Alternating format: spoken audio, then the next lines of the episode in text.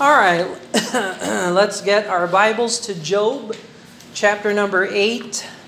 At um, titingnan natin tonight yung tatlong chapters, uh, 8, 9, and 10, as we are working our way through the book of Job. And I will put this on Do Not Disturb. All right. Okay, so sa book of Job tayo. All right. Well, so natuklasan natin na yung book of Job ay may nakabahagi siya sa tatlong bahagi. Yung unang apat na chapters or yung unang tatlong chap uh, dalawang chapters ay introduction. Tapos yung last mga last verses nito ay conclusion from 42 verse uh, 16, 17 will be the conclusion. At yung pinakamahabang bahagi ng Book of Job ay yung gitna from chapter 3 to chapter 42.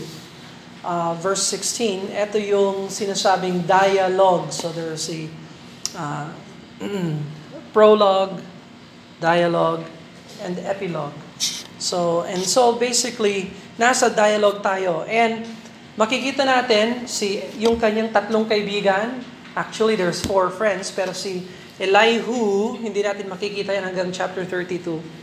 So, ang pinaka-heart nito ay yung nagsalita si Eliphaz, nagreply si Job, nagsalita si Bildad, nagreply si Job, nagsalita si Zophar, nagreply si Job. At uulitin niya ulit ng tatlong beses, kaya lang si Zophar hindi na siya magsasalita ng ikatlong beses. And so, pagkatapos ng dialogue ng mga kaibigan ni Job at saka si Job, magsasalita na nun sa chapter 32 si Elihu. Uh, meron siyang apat na speech na ibibigay at maganda yung mga sasabihin ni Elihu, kaya lang hindi naman hindi naman siya binanggit ng Diyos, whether approval or disapproval, wala. Uh, so, um, meron tayong mga observations doon na uh, titingnan, uh, pero sa sa huling wakas, wala rin tayong masasabi sa sinabi ni Elihu. Uh, and so, pagkatapos ni Elihu, si Diyos, si Jehovah God na ang magsasalita. God will speak and He will question Job and Job will not be able, Job will reply, but his answers will not be effective. And he will learn to repent of his sin of self-righteousness. Yung pinakaunang kasalanan na talagang dapat pagsisihan ng tao ay yung akala niya okay siya. Or yung akala niya, yung kabutihan niya ay sapat. And so Job will discover that. and as a godly man, he'll repent of that. And the Lord will bless him for that. So uh, there's a lot of great principles and truths we find in the book of Job. Well, nakita na natin yung previous chapters, si Eliphaz nagsalita, at ang itina, itinaguyod ni Eliphaz ay yung kanyang sariling experience. So, karaniwan sa tao, inaangat nila yung experience nila sa salita ng Diyos. And that is error. Yung nakita ko, narinig ko, napaniginipan ko, nagkaroon ako ng sign. Tapos inaangat ninyo yung experiences nin natin or ninyo sa salita ng Diyos to the level of God and His Word. Now, mas lamang ang Word of God kesa sa experience ng tao. Now, I don't dispute experiences ng tao. Pag may nagsabi sa akin, Brother Bill, namatay ako, nakakita ako ng ilaw, tapos bumalik ako, at ngayon, pwede kong sabihin, may buhay talaga sa kabila. You know, anong masasabi ko sa kanya? Eh, talaga naman may buhay sa kabila. Eh, so, yung experience niya, masasabi ko, mas lamang yung salita ng Diyos. Mas ma- kung gusto mong matuklasan ng langit o anong nasa langit and, and everything, study the Word of God. Para pag may nagsabi sa'yo, nakita ko ng ilaw, eh natural may ilaw doon. Ala, alang, alangan naman dark smoke fire. yung mga yun, wala yun sa langit. so anyway, uh, what one thing we do not do, we do not elevate experience to the level of the Word of God. The Word of God is higher than personal human experience. And Eliphaz made that mistake. And he said, Well, I experienced this. I experienced that. that that's why I know God's judging you.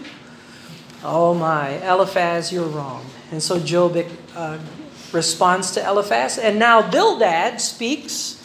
And Bildad naman, yung kanyang um, yung kanyang inaangat sa salita ng Diyos ay yung kanyang tradition. Tradition. Bildad will elevate tradition over God and over the Word of God. now, believe it or not, we are people of habit and we too like tradition. And if we're not careful, we will make tradition the Word of God. And we will elevate tradition higher than the Word of God. And so we have to be careful about that, and Bildad is a great example of this. So tingnan natin yung chapter 8, verse 1 to 7. We read that already, but I'll read it again. And notice here, Bildad's uh, statements concerning God's justice. So talagang mabigat si Bildad sa justice ng Panginoon. And uh, he's really top-heavy uh, about uh, God judging Job. See, Job, I know you're in sin because this is how God is. God judges sinners. So, verse number one Then answered Bildad the Shuhite and said, How long will thou speak these things? So, Job, nagsasalita si Job sa chapter 7 at saka chapter 8. Tapos, pagkatapos niya magsalita, pasok ka agad si Bildad. Job, manahimik ka nga. Salita ka ng salita. How long shall the words of thy mouth be like a strong wind? Hey, you're a windbag, Job. Puno ka ng hangin. I know, do we use that? do we use that expression in the Philippines? You're hot air. You're a bunch of hot air. Ano, ginagamit ba yun sa Tagalog? Mahangin. Mahangin ka. Kaya dapat nagtututbrush ka pag mahangin ka. Hindi, lang. Anyway, uh, doth God pervert judgment? Doth the Almighty pervert justice? You see, Job? Pwede ba na yung Diyos magkamali sa kanyang paghahatol sa'yo? So, Bildad is accusing Job. Verse 4, Bildad's really cold because he goes right to his children. If thy children have sinned against him and have cast them away, and he have cast them away for their transgression. Kita mo, Job? Kaya namatay ang mga anak mo. So talagang heartless si Bildad. Wala siyang sympathy. If thou wouldest seek unto me, uh, if thou wouldest seek unto God betimes, and make thy supplication to the Almighty, if thou were pure and upright, surely now He would awake for thee and make thy habitation thy right of thy righteousness prosperous. Kita mo, Job? Kung if you were just right with God, then God would have already turned your sorrow into joy. He would have already blessed you by now. But apparently, you're still in sin, Job. So tingnan mo yung verse 5, the word betimes. Hindi na halos ginagamit ngayon yung word betimes. Kaya maraming nagsasabi, palitan na ang King James. Kasi hindi na natin ginagamit yung betimes. Ano bang ibig sabihin ng betimes? Ano ibig sabihin ng betimes? It just simply means early o maaga. Before the times. Betimes. Early. If thou wilt seek unto God early or betimes, make thy supplication to the Almighty. So by the way, pwede bang palitan yung Bible dahil hindi natin na... Okay, let's say there are 700,000 words in the Bible. Tapos 300 sama 350, 370 ang words na hindi natin alam. Sapat na bang dahilan yun kung bakit dapat palitan yung Bible? Hmm? Is that reasonable? Oh, sa sasakyan natin, diba, may kotse tayo. Lahat ba ng lahat ba ng technicalities ng sasakyan alam mo? Hmm? Yung mga gamit, alam mo ba lahat to perfection? O baka mayroong mga ilang mga bagay doon na hindi mo alam. Sapat na bang dahilan yun? Kaya dapat tanggalin na lang yung sasakyan? Dahil hindi tayo familiar sa lahat ng mga... Kayong mga may phone, ha? smartphone, dumb user. Alam mo ba lahat ng na, na intricacies ng phone? So may mga bagay na hindi ka familiar dyan, hindi mo alam, pero ginagamit mo pa rin. So you see, bobo, kabobohan lang. It's foolishness to say, well, let's change the Bible because there are words here we don't understand. Well, don't, don't be an idiot. When you go to school, yung mga textbooks ninyo, na-understand ba niyo lahat ng mga words na yon? Ha? Kaya dapat palitan. Paano kaya pag ginawa na lang natin dumb, lahat ng mga words, constitution natin, ha? mga law books natin, yung mga medical books natin, yung mga technical languages, ibaba na lang natin. Ano sa palagi mo mangyayari sa education ng bansa?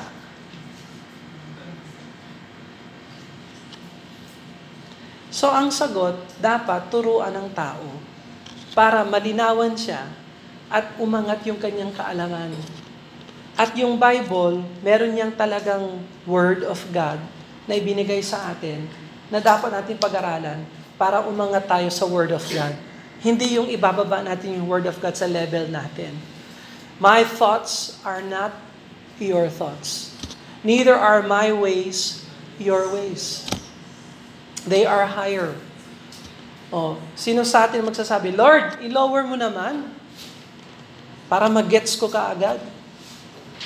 So, I tell you, even sa modern salin, yung mga modern versions, meron niya mga words na walang saysay, na hindi mo maunawaan sa Ingles kahit na anong gamitin mong dictionary. Oh, nasa Job tayo ha. Tingnan mo Job 6 verse 6. Look at Job chapter 6 verse 6. Job 6 verse 6. Can that which is unsavory be eaten without salt? Or is there any taste in the white of an egg? O, kung kukuha ka ngayon halimbawa ng ESV, English Standard Version. Alam mo nakasulat doon? Doon sa white of an egg, nakasulat doon, juice of the mallow. Juice of the mallow. So, or there is there any taste in the juice of the mallow? Oh, question. Ano ang mallow? so ngayon, gagamit ka ng dictionary para basahin mo kung anong ibig or lexicon or dictionary, Bible dictionary or Hebrew lexicon para alamin mo kung ano yung mallow na pinag-uusapan doon. Eh, bagong salin yon. That is ESV, English Standard Version. Anong mas easy? White of an egg or juice of the mallow? Which is easier? White of an egg. Kaya huwag mong sabihin yung King James ang hirap understand. May betimes. Ano yung betimes? Alam mo, yung words nito, one generation pwedeng mawala, one generation pwedeng ibalik. Kung turuan lang. Okay? So, seek the Lord betimes. Seek the Lord early. Oh. If thou will seek unto God betimes. So, Job, ang problema mo, backslider ka. You don't seek the Lord early.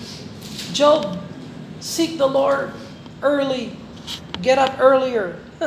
Hindi nga nakakatulog. Get up early. Anyway, that's a com- miserable comforter talaga itong Bildad na ito. If thou wert pure and upright, surely now he would awake for thee and make thy habitation thy, righteous uh, thy, thy righteousness prosperous. God would have blessed you by now if you were right with him. Total ignorance here. Though thy beginning was small, yet thy latter end should be greatly increased. Alam mo, Job, kung, kung talagang right with God ka, yung dulong wakas ng buhay mo ay magiging mas masagana kesa sa hinaharap mong, kesa sa sinimulan mo. Now, tayo alam natin yung completion ng book of Job. Does God bless Job in his latter end? Yes. So, it proves Bildad wrong.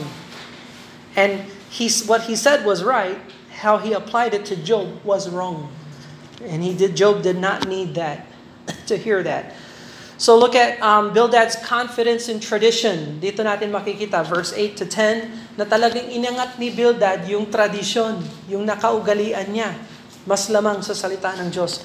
For inquire, I pray thee, of the former age, and prepare thyself to search of their fathers. For we are but of yesterday and know nothing, because our days are on earth are shadow. Shall not they teach thee? Uh, shall not they teach thee and tell thee and utter words out of their heart? So, you see, Job, you need to inquire of the former age. You need to go to the fathers. You need to, you need to see what the past could teach us. Look at, look at Adam. Did God judge Adam? Did God judge Adam? Yes. Because of Adam's sin? Yes. Yes. Look at Cain. Did God judge Cain? Yes. See? Tingnan mo yung tradition. Job. Noah. Did God judge Noah? Did Noah sin? Yes, he did. He, sa- he sinned with wine. Look at Abraham, Job. Did God judge Abraham?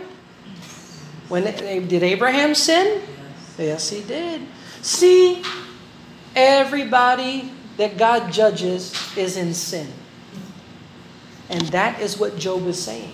So, ginamit pa ni Job yung Bible. But he misapplied it. He had no idea what God, what God was trying to do and prove in Job's life. Verse number 11 to 19, ito yung mga illustrations na ginamit ni Bildad. He used a lot of nature, botany illustrations. Look at verse number 11. Can the rush grow up without mire? Can the flag grow without water? Rush is bulrush or the papyrus plant. Tapos yung flag, yan yung marsh grass or reed plants. So these are can can plants grow without water? Without soil? Pretty tough. Whilst, whilst it is yet in his greenness and not cut down, it withereth before any other herb. So there's your botany. So are the paths of all that forget God, and the hypocrites' uh, hope shall perish. So lahat nga ng na nakakalimot sa Diyos, lahat ng hindi umaasa sa Diyos ay pumapanaw rin. Job, katulad mo. Oh, so, tingnan mo yung mga halaman, Job. Sila rin, namamatay. Ganon din lahat tayong makasalanan. So hope shall be cut off, and whose trust shall be the, a spider's web. So now he goes illustrating how fragile life is. It's like a spider's web. Napaka-sensitive ng buhay. Na para tayong spider's web. Ano, yung- ano nga naman yung web sa Tagalog? Sapo. Sapot? Okay. Nang gagamba? Okay. So is that fragile? It's very fragile. He said life is like that, Job. So what an illustration. He shall lean upon his house, and it shall not stand. He shall hold it fast, but it shall not endure. You see? Just like a spider's web. It's, here today, it's gone today. Uh, verse 16 He is green before the sun, and his branch shooteth forth in his garden. His roots are wrapped up about the heap, and seeth the place of stones. If he destroy him from his place, then it shall deny him, saying, I have not seen thee. Behold, this is the joy of his way, and out of the earth shall others grow. So, pansamantala ka lang, Job. Nandito ka, para kang halaman. Kinabukasan, mamamatay ka, may susulpot namang iba. And so on and so forth. so, kaya, Job, get right with God. Oh, konti na lang, mamamatay ka na. Verse 20 to 22 is Bildad's advice. Nako, nagbigay pa ito ng advice. Verse, tingnan natin kung maganda naman yung advice niya. Verse 20, Behold, God will not cast away a perfect man, neither will he help the evildoers. So, Job, God cannot cast away a perfect man. If you were right with God, he would not have done this to you. Is that true or is that false? False, because Job was a perfect man. And God judged him, or not judge him, but allowed the devil to pour his trials on him. May problema si Bildad. Kasi meron pang isang pang righteous and perfect servant ng Panginoon na binuhos ng Diyos yung kanyang puot sa kanya. Sino yon? Si Jesus Christ. Oh, meron bang iba pang mas perfect pa kay, kesa kay Jesus Christ? No. Pero napunta pa rin kay Jesus ang puot ng Diyos. So how does that work, Bildad? Jesus is a perfect man, and yet God cast him away. Hmm? Neither will he help the evildoers till he fill thy mouth with laughing and thy lips with rejoicing. They that hate thee shall be clothed with shame, and the dwelling place of the wicked shall come to naught. So, Job, uh, we know that God doesn't doesn't deal with people the way with good people the way He's doing you. Therefore, you're a bad person. And so, Bildad is really wrong in his perspective, and he'll have a problem with Jesus Christ because Jesus experienced the forsaking of God the abandonment of God on the cross because of our sins. Now, um, here's Job's response. And Job responds in two chapters. Medyo mahaba ang, ang answer ni Job. So look at verses 1 and 12. Chapter 9, verses 1 to 12. Ito yung theology of God's greatness according to Job. Look how Job sees God as great. Verse uh, chapter 9, verse 1. Then Job answered and said, I know it is so of a truth, but how should a man be just with God? If he will contend with him, he cannot answer him one of a thousand. He is wise in heart and mighty in strength. Who hath hardened himself against him and hath prospered? So alam naman ni Job, alam mo, sino makikiaway sa Diyos at mananalo? Nobody which removeth the mountains. He's talking about the greatness of God. Hey, God can remove mountains, and that know not, uh, and they know not, which overturneth them in His anger. So, kayang iguho ng Diyos yung mga bundok, kaya niya magtayo ng bundok, kaya niya magbaba ng bundok sa kanyang galit, which shaketh the earth out of her place, and the pillars thereof tremble, which commandeth the sun that it rise not. So, what is the cosmology of Job? Does Job say that the earth revolves around the sun, or is it the sun that circulates around the earth? Hmm. So, alam mo na, yung cosmology ni Job is not evolutionary, uh, heliocentric, or sun-centered. No, the Bible is geocentric. Ibig sabihin yung earth ang center Alangan naman yung sun ang center. Kaya lang nila sinabi ng mga scientists yung sun ang center para yung focus hindi na sa earth. Kasi yung earth is just like anything else, any other planet. Eh sa Bible, ang center ng, kaya nga nilikha ng Diyos ang earth muna, tapos lahat nilikha after earth. Kasi ang center focus ng Panginoon ay ang kanyang creation. Hulaan mo, pagbalik ni Jesus Christ, saan niya tataguyod yung kanyang kingdom? Sa Mars? Sa Sun? No, He's gonna establish His kingdom on earth. So anyway, Job has a cosmology. It is the sun that rises. Rises, verb yun, ha? It comes up, not the earth and sealeth up the stars, which alone spreadeth out the heavens and tread upon the waves of the sea, which maketh Arcturus, Orion, and Pleiades, and the chambers of the south. So ito, ito naman yung cosmology na naman ni Job. So alam ni Job na merong iba't ibang mga constellations ng mga stars. Arcturus, ibig sabihin bear. So, sabi nga nila, pag nakita mo yung mga bituin, may mga shapes yan. Yung isa, shape ng bear.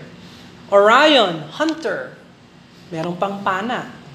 Pleiades, the seven constellations. At saka yung chambers of the south, yan yung mga stars in relationship to the equator ng Earth, yung gitna ng Earth. So, chambers of the south ang tawag ni, ni Job doon. So, isn't it amazing na Job understands that he- the heavens declare the glory of God?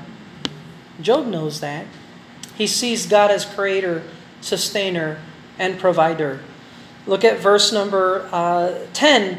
Which doeth great things past finding out. God does great things past finding out. Yea, wonders without number.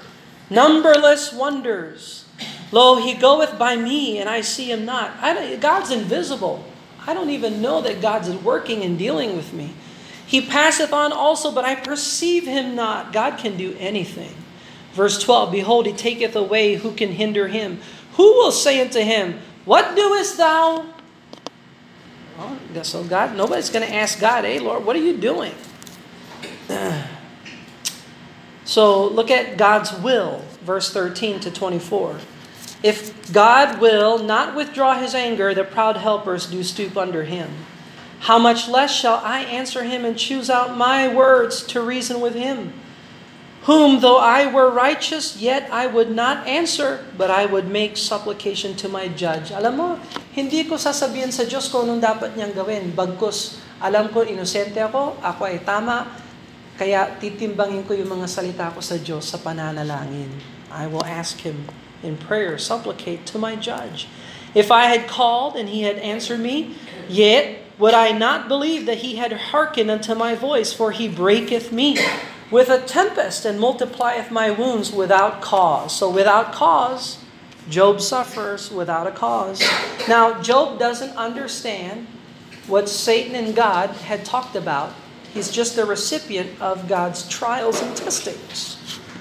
And so he doesn't charge God foolishly here. Verse 18 He will not suffer me to take my breath, but filleth me with bitterness. if I speak of strength, lo, he is strong. And if of judgment, who shall set a time to plead? For if I justify myself, mine own mouth shall condemn me. If I say I am perfect, it shall also prove me perverse. Though I were perfect, yet I would not. No, my soul, I would despise my life. This one thing, therefore, I said, I said it. He destroyeth the perfect and the wicked. Alam mo, masasabi ko sa iyo, ang totoosin, ang Diyos ay humahatol sa matuwid at sa hindi matuwid. Is that true? Does God judge the perfect and the wicked too? Yes, He does. Yes, He does. God judges both the. Look, if you're saved, are you still going to die physically? If Jesus doesn't come back?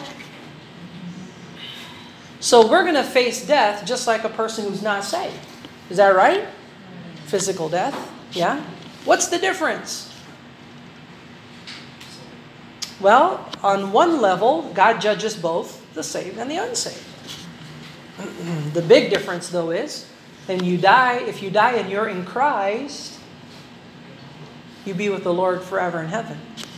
If you die without Christ, you are forever separated from God. And you will no longer see the goodness of God. You will see the total, unmitigating wrath of Almighty God. Kaya sa Revelation, He is either a fountain of life or a lake of fire. so you see that there. If the scourge slays suddenly, he will laugh at the trial of the innocent. The earth is given into the hand of the wicked. He covereth the faces of the judges of the judges thereof. If not, where and who is he? So, God is almighty, God is just, and his final dealings with man will be the same. He is fair. God is incomprehensible, he's invisible. And yan ang theology ni Job sa um, God, kay God's will. Now, look at how God deals with Job personally. Verse 25. Now, my days are swifter than a post. If they flee away, they see no good. They are passed away as swift ships, as the eagle that hasteneth to prey. So Job also uses natural illustration. Yung paglipas ng kanyang buhay, his life is as swift as an eagle, heading to its prey. actually hasteth to the prey. If I say I will forget my complaint, I will leave it off my heaviness and comfort myself. I am afraid of all my sorrows. I know that thou wilt not hold me innocent. If I be wicked, why then labor I in vain? If I wash myself with snow water and make my hands never so clean, yet shalt thou plunge me in the ditch, and mine own clothes shall abhor me. For he is not a man as I am, that I should answer him, and we should come together in judgment. Neither is there any day's man betwixt us. So wait, uh, Job is saying that God is so mighty, God is so powerful, we're not equal. God knows more. God is more infinite. God is holy. I'm sinful. And so so verse 33, he is looking for a mediator. So this is, now remember, this is the first book of the Bible written. And God is slowly but surely teaching us about the, our need for a mediator. Look at verse 33. Neither is there any daysman. That's a great word, another name for Christ. Ang ibig sabihin ng daysman, uh, you can use the word umpire. Hmm? Sa paglalaro ng sports, kayo mahilig kayo mag-sports kailangan merong, merong official na nanonood na pwedeng magsabi kung ito ay foul o hindi foul. At kahit kung, kung ano ang sinabi niya, yun ang masusunod, whether totoo o hindi. Ganun talaga ang official sa sports. Tama ba yun o mali? Is that right? Okay. Well, Job is asking, for a mediator, a daysman betwixt us that might lay his hand upon both of us, us both. Let him take his rod away from me. Kung meron lang akong mediator, pwede niyang tanggalin yung pamalo ng Diyos. And let not his fear terrify me. Then would I speak and not fear him. But it is not so with me, sabi ni Job. Wala lang sa akin yung mediator. Now, pero i-apply natin ito kay Christ. Alam mo, kung kilala mo si Kristo, siya ang mediator mo between us and God. Siya ang nag-aalis ng pamalo ng Diyos. At pwede tayong kumausap sa Diyos na halos walang takot. Bakit? Dahil sa ating mediator, ating daysman. Who is our daysman? Jesus Christ. And so Job is learning more and more about Christ. So si Job, isa rin siyang larawan ni Kristo. Look at Job chapter 1, for example. Job chapter 1 verse 1. Notice how Job is a small picture of Christ. Uh, Job chapter 1 1, there was a man in the land of us whose name was Job. That man was perfect, upright, one that feared God and eschewed evil. Well, that's very much like Christ. He is perfect, upright, he feared God, he eschewed evil. Look at verse 19. Uh, Job uh, surrendered everything. Job uh, chapter 1 verse 19 and behold there came a great wind from the wilderness smote the four corners of the house it fell upon the young men and they are dead. And I alone am escaped to tell thee. And Job arose and rent his mantle shaved his head fell upon the ground and worshipped and said naked came I out of my mother's womb. Naked shall I return thither. The Lord gave the Lord taketh away. Blessed be the name of the Lord. And in all this Job sinned not nor charged God foolishly. So Ganon din si Jesus Christ nung napako siya sa krus. No? Father, forgive them for they know not what they do.